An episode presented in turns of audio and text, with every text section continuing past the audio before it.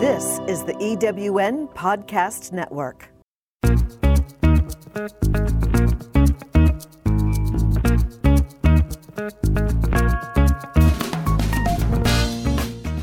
Welcome to Late Boomers, our podcast guide to creating your third act with style, power, and impact.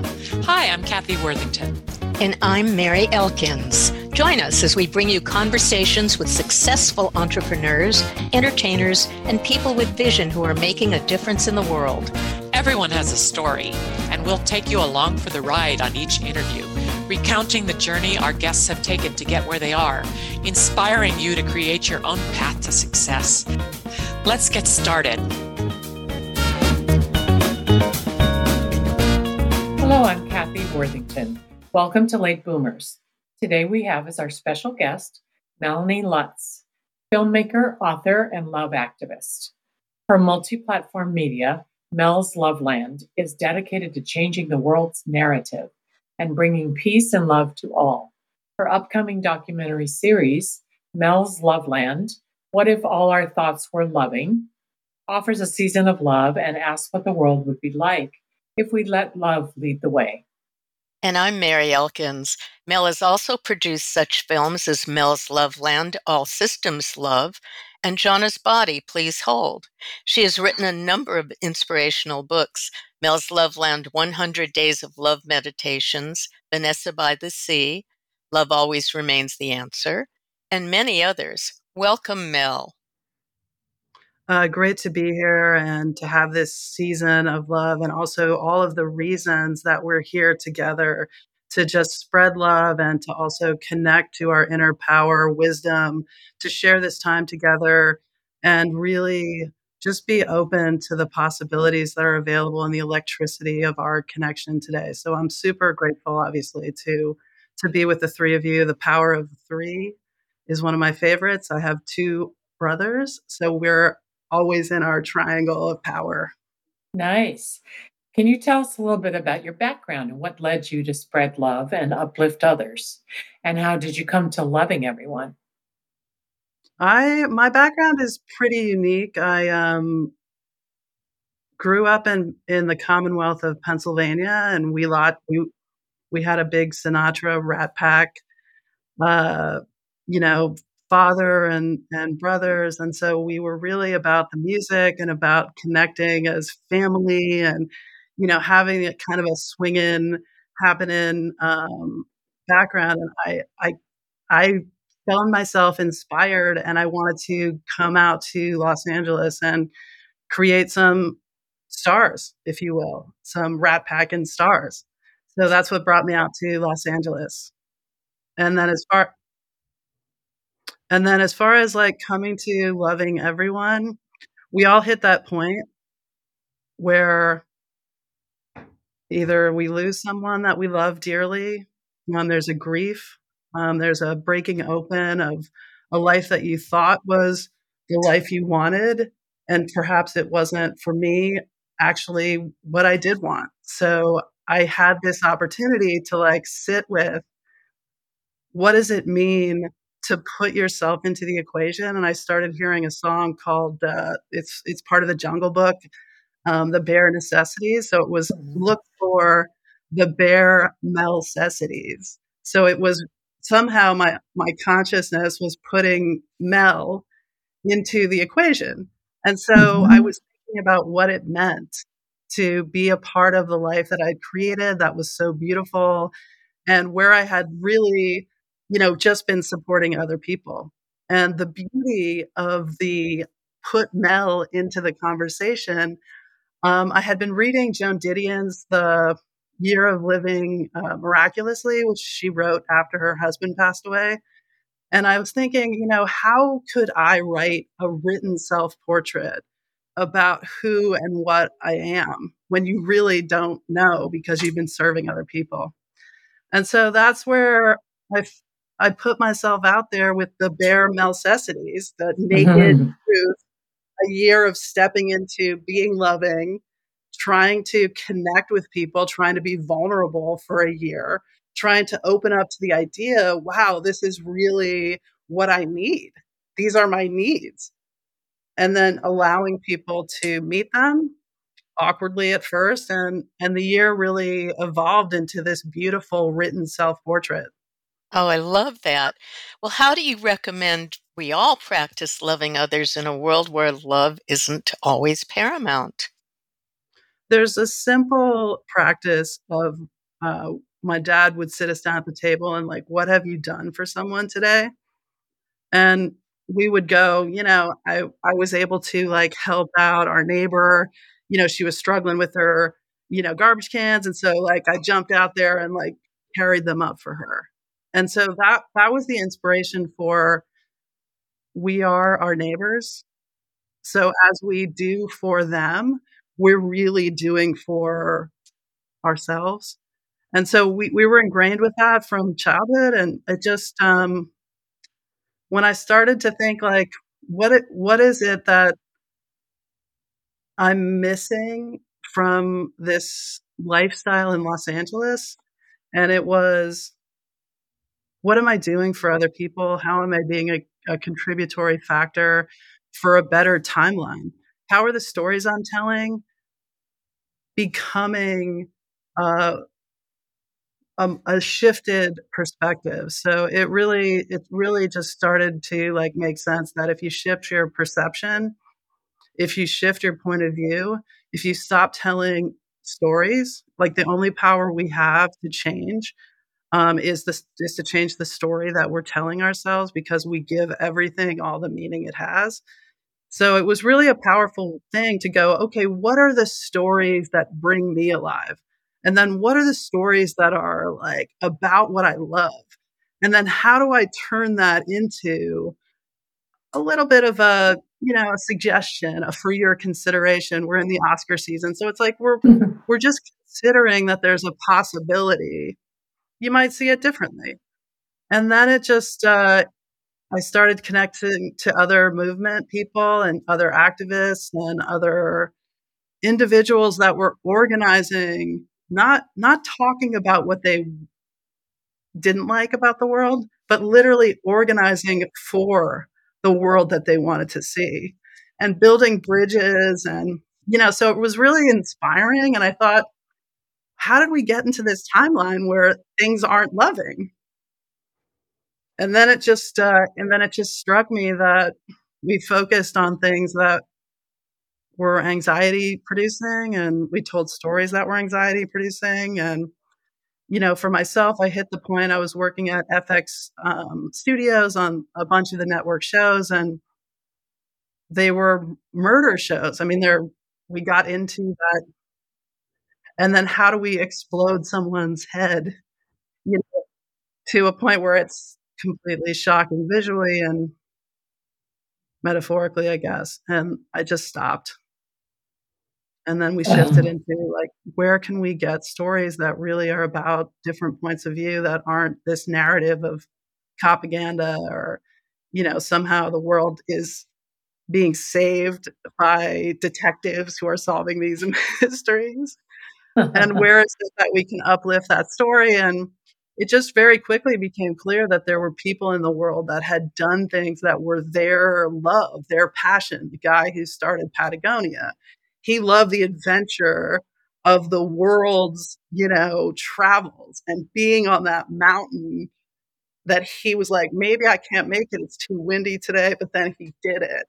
And he lit up because that's the adventure that he was here to provide and when he made his products you know to be in the patagonia system it was like people could adventure people could connect that i'm in uncharted adventure of land and, and sea and air.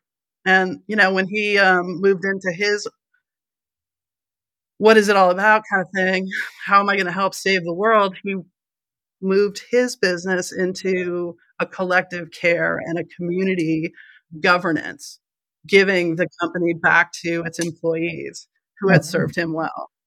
And so those are the people that we, we started curating to tell the story about we're here to connect to the land. We're here to really be in an ecosystem. I call it all systems love because it doesn't have a definition. It's just, I know that our systems need to be more loving. And um, that's the that's the aspect. And we started telling stories that were about what people loved. And so I'm I'm in the midst of curating what I guess I'm calling a content hub or a multimedia universe, if you will, that has people who are telling the stories of what they love, that are really shifting the narratives. Um, we're uplifting uh, cinematographers that are women and integrating. So let's say there's five women in the cinema society of cinematographers. If you look at the big wall of the men who have lensed every film for a hundred years, there's five women who are part of that operation. And so for the past four years, I've been like really actively recruiting and integrating different different peepers into like telling stories. So oh, I love that because my daughter's a cinematographer, so I really appreciate wow. that.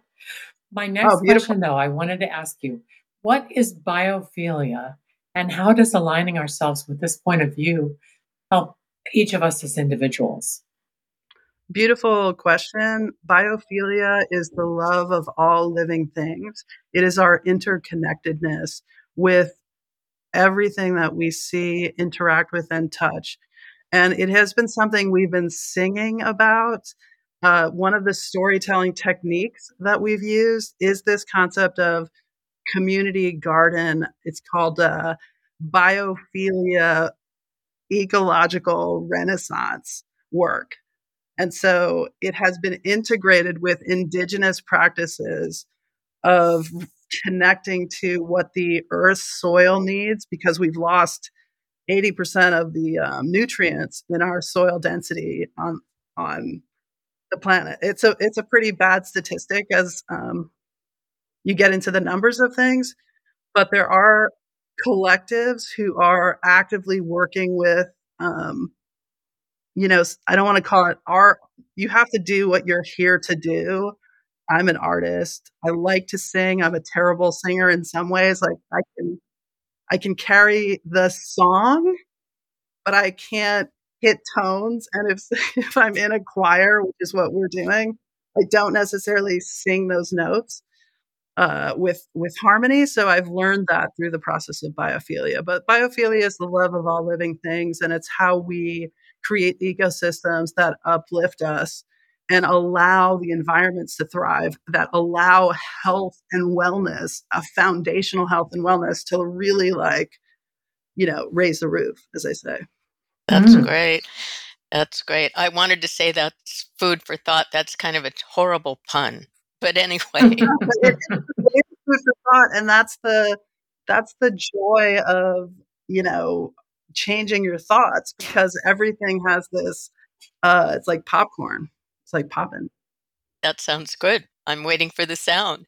How did you come to the question, what if all our thoughts are loving, as a oh, starting oh, yeah. point for the original documentary series that you did, Mel's, Mel's Loveland? Yeah, I'm in post production with this series now. I'm uh, the question I think was the universal question of how did we get here when we are loving, when we've had wonderful lives, when we've told beautiful stories, um, how did we get here? Why are we in a timeline where there's fear that seems to be um, people would rather take their lives? I mean, suicide rates going up, things, mental health issues impacting drug addiction, you know, trying to check out of our life in some ways. So those numbers have been rising, unfortunately, over the past, uh, uh, you know, 40 years or whatever, but specifically in the last 10 years. And so it really became um, important to, to, to check in with your connection to yourself, to have the whole picture um, be represented. And it was like, what if all of our thoughts were loving? What if we were able to shift our thinking systems, our storytelling systems, you know, to this?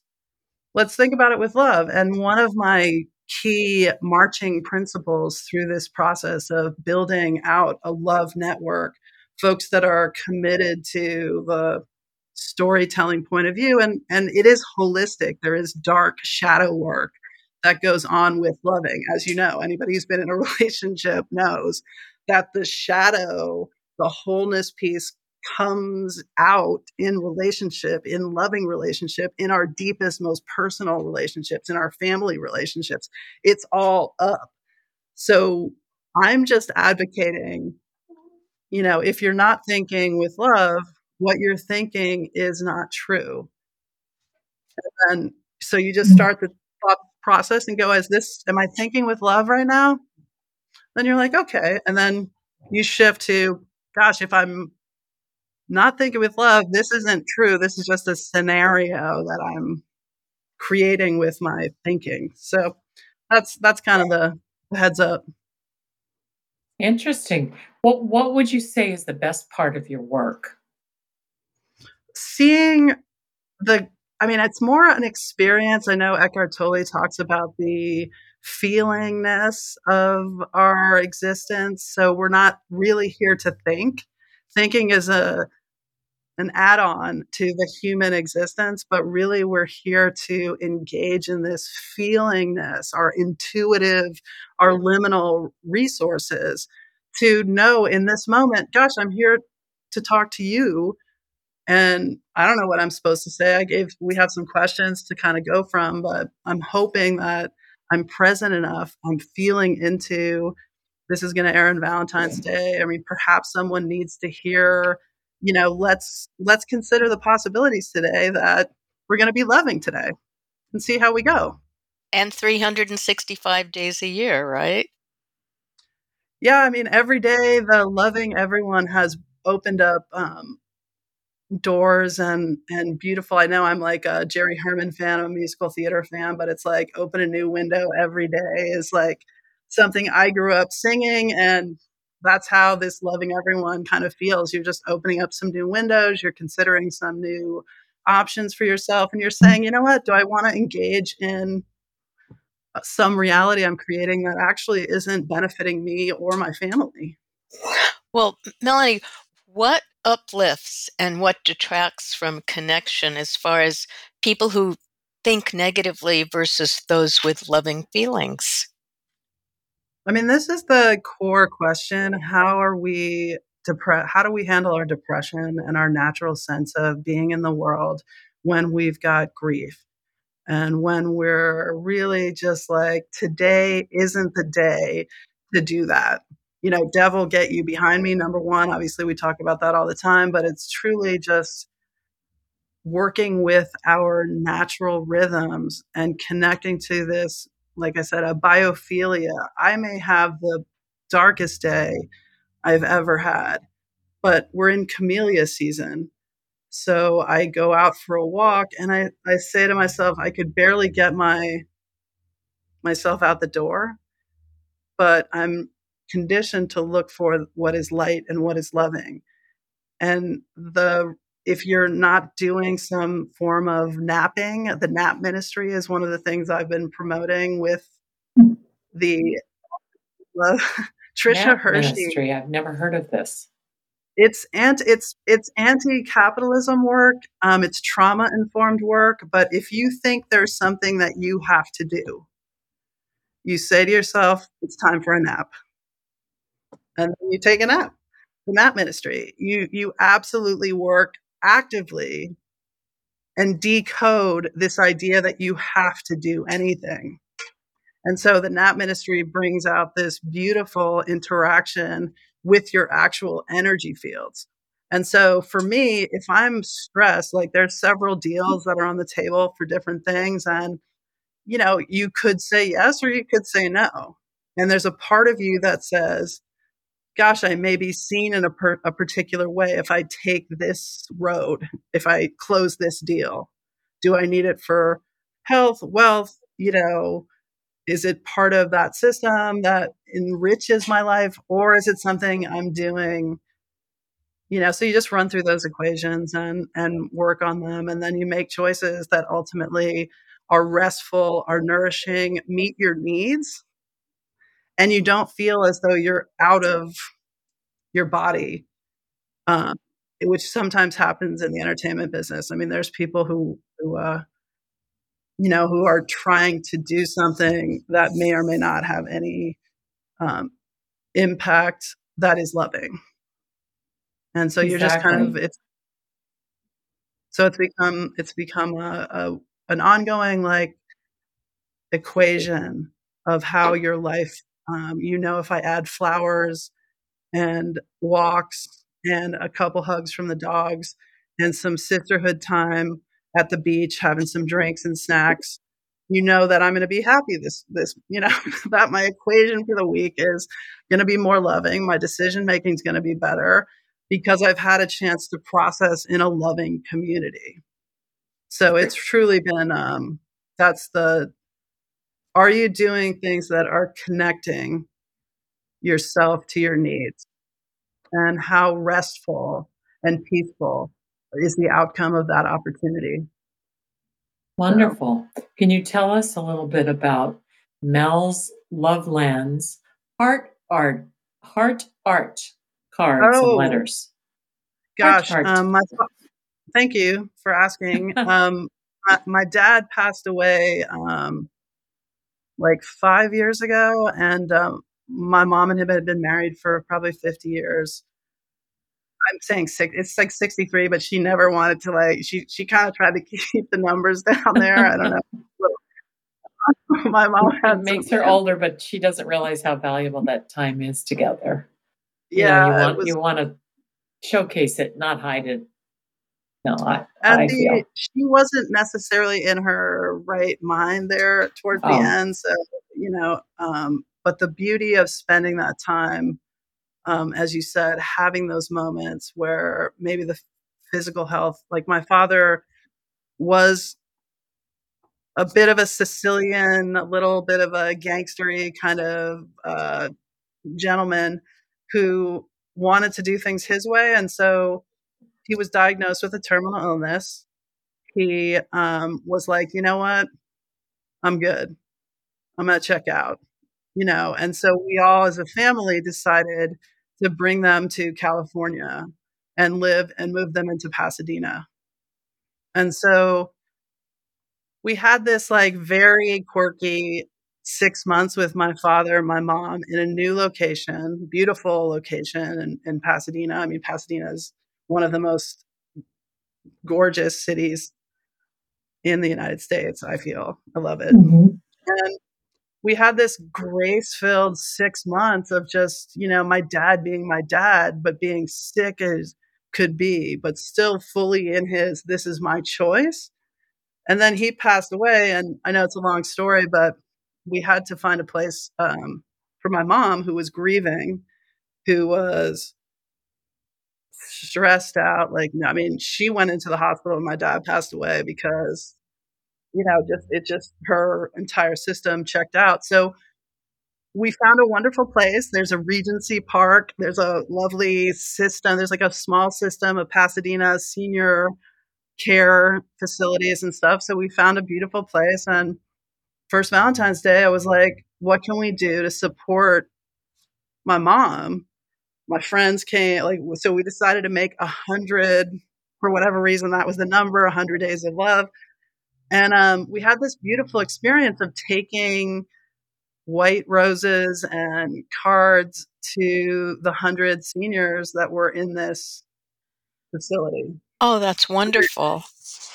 It and you're continuing so, to do that, aren't you, with other people? Every year we've um, expand, like we've expanded um, to yeah to different senior homes. My my mom has now passed away as of um, last year, but the so we've moved to different spaces and it's um, such a beautiful process. There's so much love in it. We have different uh, reasons, I guess, for participating at the end of the day, but it's it's that like some of the it's the work ahead for the 21st century is multi generational. There is a young, young eight year olds who are literally empathic. They know how to connect to seniors. They know how to connect to what they love and how they share that love. And they want to do this wonderful work. And then each generation we include in this card making process.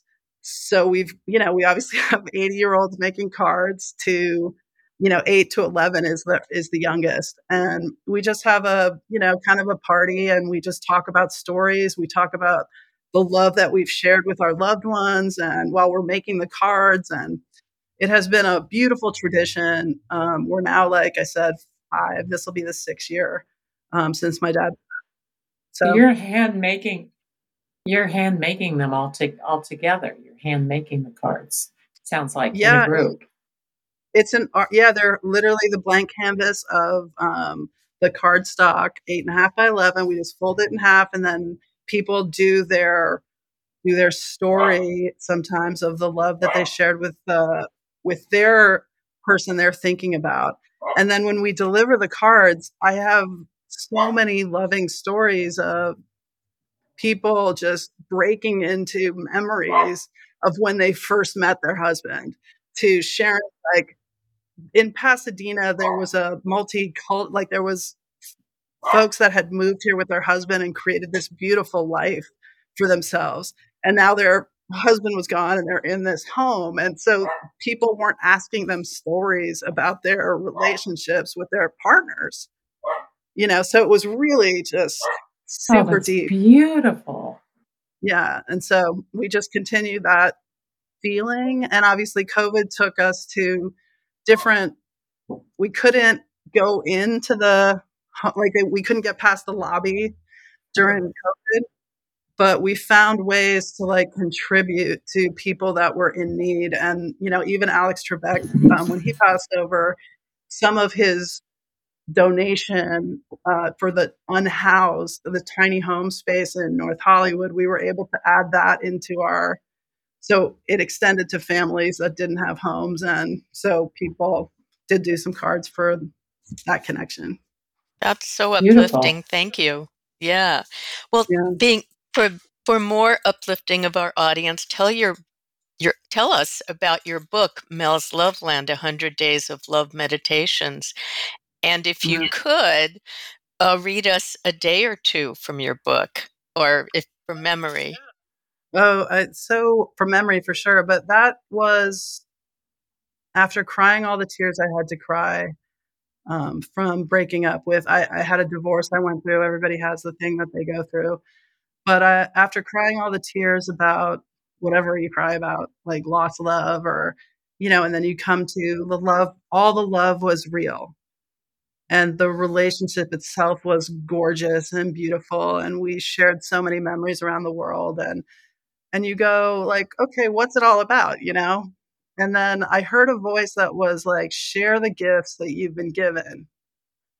And i thought to myself i have been given so many gifts from my sisters like my girlfriends and who showed up in so many different ways. And so I wrote this like thing uh, called I Am a Magnificent Woman, which was a connection to the ancestral uh, lineage going all the way back to in and I know some people do past life stuff and I when I moved to town there was the, the, there was the psychic network. There were people like um, Kenny Kingston who talked about sweet spirits. I mean, Sylvester Stallone's mom did like really unusual. Um, I don't even want to say, but I will like butt prints. I didn't do them. You can look that up. but things that were connected to their wisdom traditions and trying to like divine the cosmos. And so I just like thought about that. And this I am a magnificent woman just came out of like ancient, like an ancient cry for we're here to birth new worlds. We are here as women to holistically with our gestalt that's random and and ugly and bleeding and unbelievably uplifting when we come together nourishment you know all of the things that the woman paradigm however you want to look at it represents and so i i i I guess I birthed this I am a magnificent woman. Like it's 10 minutes of stanzas that are just like, you know, I'll talk, you know, I mean, it, I, I don't, I haven't thought about it in a while, but super deep. And um, and then I thought, gosh, that was I got something out of my system, which is women have given birth to the entire population. Mm-hmm. And so how can we, how can we how can we put our men folk um, into the dialogue? And so that's what the 100 Days of Love kind of was that reconnection to the energy of a balanced. And obviously, there's much dialogue and, you know, there's constructs of calling woman man, you know, all of the things that we're living in as we decode the universe. But it really felt important to me to reach out with daily loving writing, stories, activism. What are we doing to be a part of each other's lives? How are we going, hey, you know, partner, husband, boyfriend, you know what? I'm not going to tell you what you should be doing. You know, you have eyeballs. Here's the home. Do your own labor. so, how do we engage that in a loving way? How do we reframe the loving story that it isn't woman's work? Women, women are here to birth new universes. And so we don't necessarily have the time to do all the laundry, to make sure that the because we got shit to do. Uh-huh. So that so that was the hundred days of like, let's get fiery. Let's get, you know, let's impact each other. Let's tell each other, you know what, you can say, gosh, maybe you'll make the plans for what we're doing. I don't need to make a choice. I'll show up. You know, don't let me do your labor anymore. And it's been pretty effective do you have a day or two you can read from the book for our audience? You know, I would have to step away and grab the book, unfortunately. So I'm I'm uh I'm a little I could look something up, I guess, but what we can keep talking and I'll find it. And okay. then Okay, I wanted to I'll I'll ask another question while you're looking for that. Um, as an author and a filmmaker, what would you say is the hardest thing you've ever had to bring into existence? The hardest thing about bringing uh, something that never existed, you know, finding the the truth in this like completely constructed storytelling. Um, I feel like it was believing in exactly who needed to pull off the jobs. So I think the belief in talent who people said, nah, they shouldn't do it. We should cast somebody else. You know what? They're not good enough to do the set design because their crew isn't, you know, up to, they haven't had the experience crewing up. Um, and just saying, you know what? We want to use them we want to grow in this way that's collective, that's um, allows people to grow, that gives people opportunities to thrive and to shift conversations. So I always go back to kind of the first movie that I put together, and it it's I don't it just happens to be because it's also rooted in the Rat Pack and my dad and that kind of stuff. But it's like we had the opportunity to do swingers when I was a kid or whatever. When I first came to town, I was like 21 and managing actors and directors. And I just, um, couple of young guys, super funny. You know, we were drawn to Vegas because my dad was was in there. Louis Prima and uh, was dead, but Keely Smith had her partner, um, Terra, was still performing in Las Vegas, and so we had a friend of ours, my brother, my younger brother was dating or whatever that um, worked for Entertainment Tonight for like 20 years. And so she was like, Hey, do you guys want to come to Vegas? And we're going to have this big Sinatra night. And like Sinatra is performing at the Riviera, whatever. And so I just remember gathering all my little boy, like all my kids or whatever. And we're like, let's go to Vegas. And, uh, and so swingers was this like collaborative long journey into existence and so that's that's kind of where i go when i think about like that was believing in yourself not having enough money to do anything, but still like, oh, we're still like boss, you know, we're still driving around, we're still able to like put gas in our car. And so we could drive where we needed to go. And then just keeping it, keeping on, keeping on, and just having that fun moment where people finally go. And even even my best friend, she had a party to go at, to Sandra Bullock's house, and we had our first screening of the film. And she chose to go to Sandra Bullock's house, and I don't deny her that because Matt McConaughey was there, whatever. But you have these moments in life where you go, mm-hmm. Um, she didn't show up, she missed out, you know. And so we had a long talk about that, and we're friends to this day, like 30 years later. We are we are buddies because we talked about. Do you think it's? Do you think? I mean, Sandra Bullock's like important, but who's more important? You know, your best friend. friendship. Friendship. So yeah. you know, next time you can make a different decision, and she did. So I really respect the process, and that was that was kind of a, a tough. I went through a lot ups and downs, like trying to establish who what friendship means in the in the collaborative relationship of making a movie, which brings out everyone's egos and hopes and dreams, and you know desires to fulfill their passions. What three words best describe the work of love as a narrative shifter? And also, on a like note, in looking at your work, what do you see as your role in changing the narrative and building a new system of storytelling for all media, entertainment, and technology?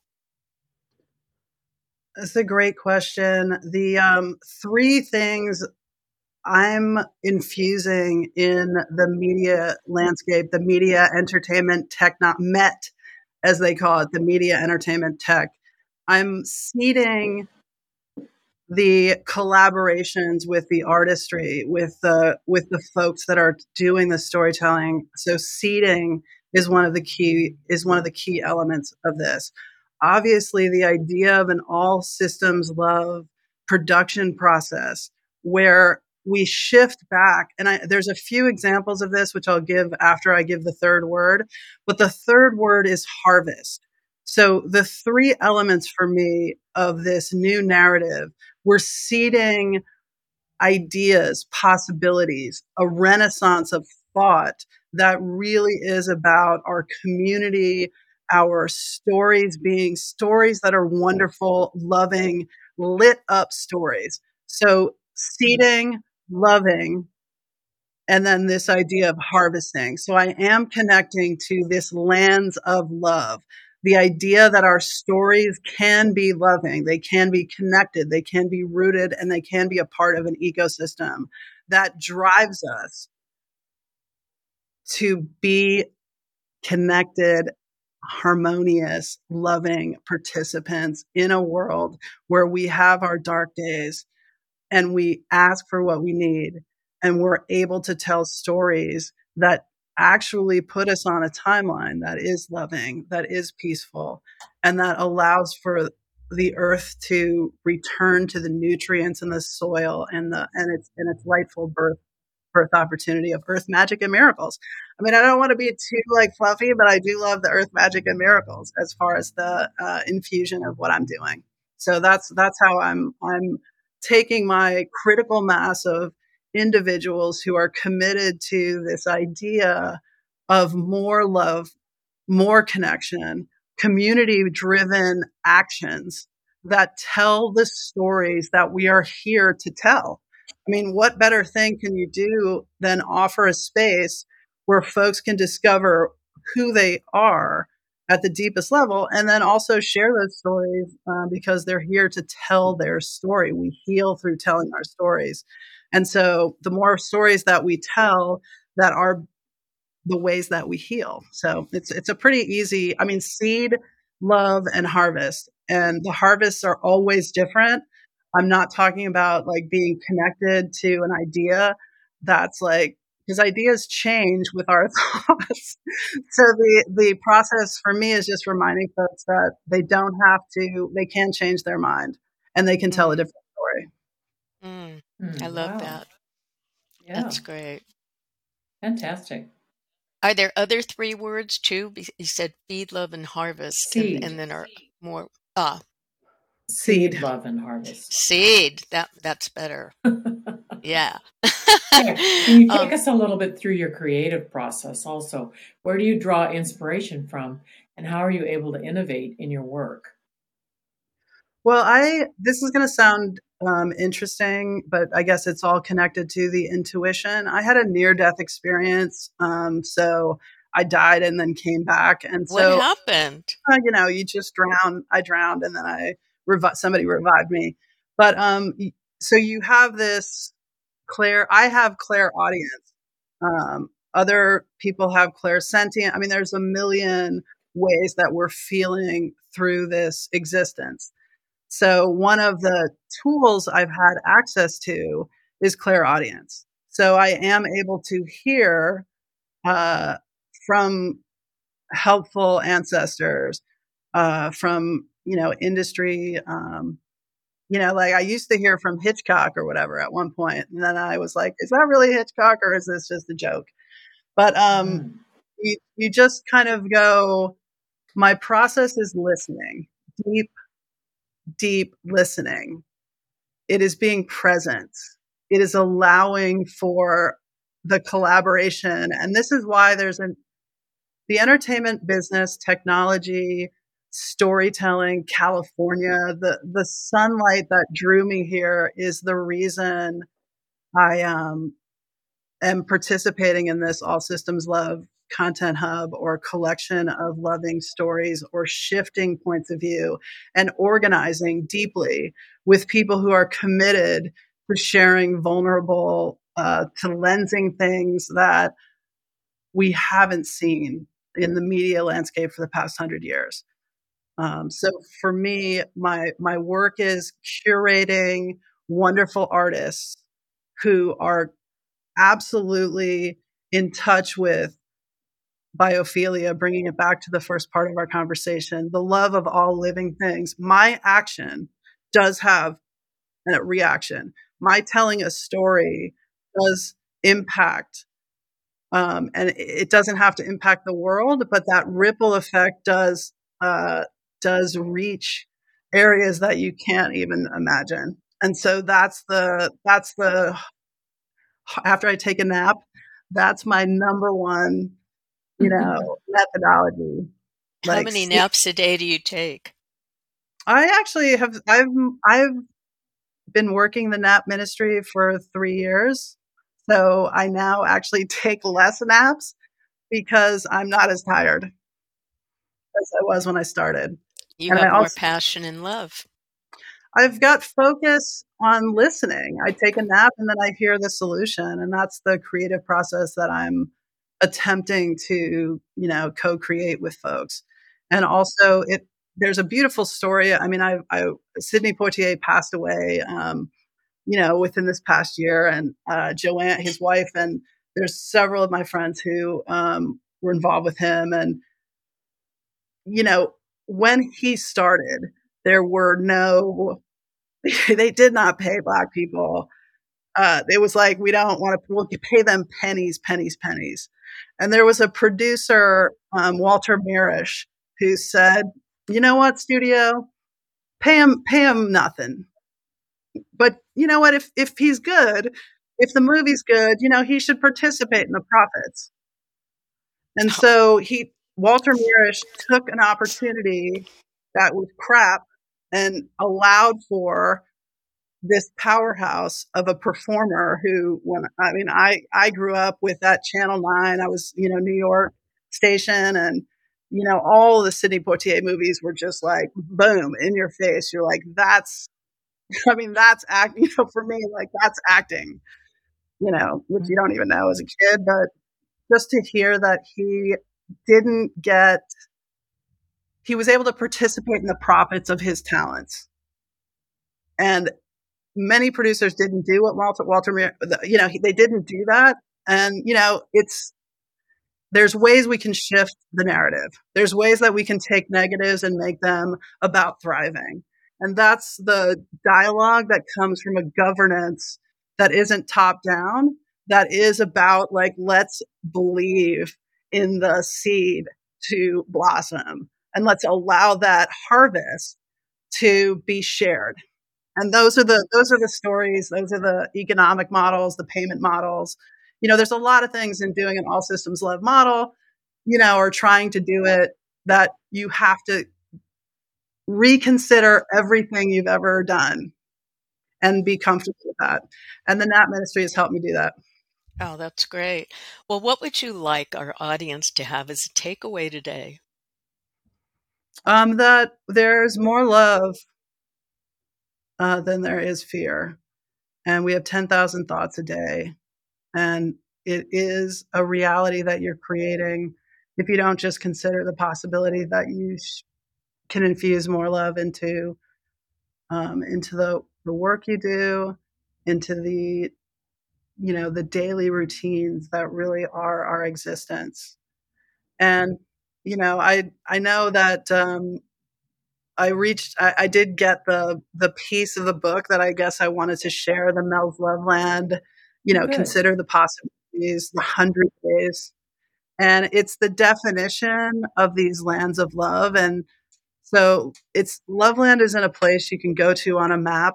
It is an experience of yourself within an experience of deep and abiding peace of mind, body, and spirit, a place where you can wake up in full joy of your being and fully participate in every process of your life. Enraptured in the sacredness of your truest home, that space where love and forgiveness meets an open heart, becoming a soulful force of nature. And love has come to any land long barren nourishing, filling up dried riverbeds of being and flowing through once rough terrains, now fully divine, soulful, beating, reanimating, roots growing, absorbing till sated, becoming love itself through ever rushing pathways of this human experience, floating our spirit ever higher toward the peace of heaven on earth.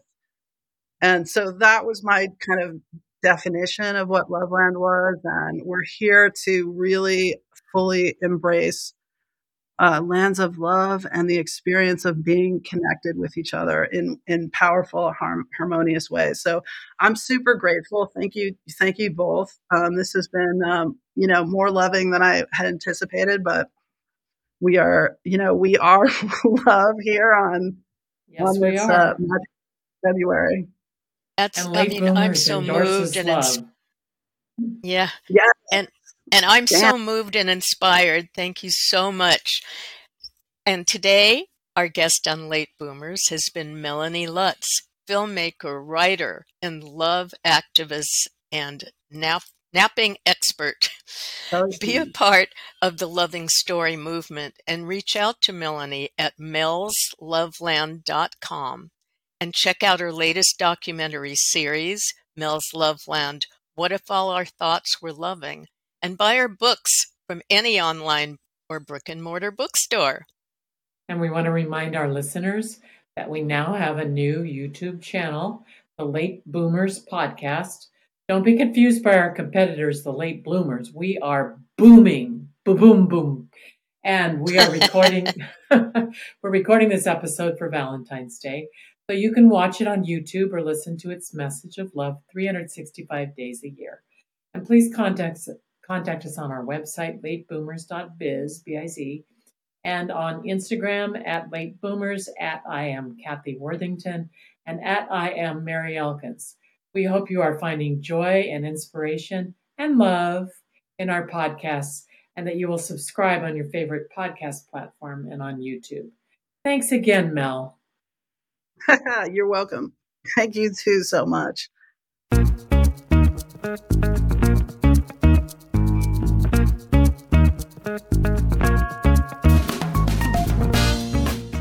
Thank you for joining us on Late Boomers, the podcast that is your guide to creating a third act with style, power, and impact.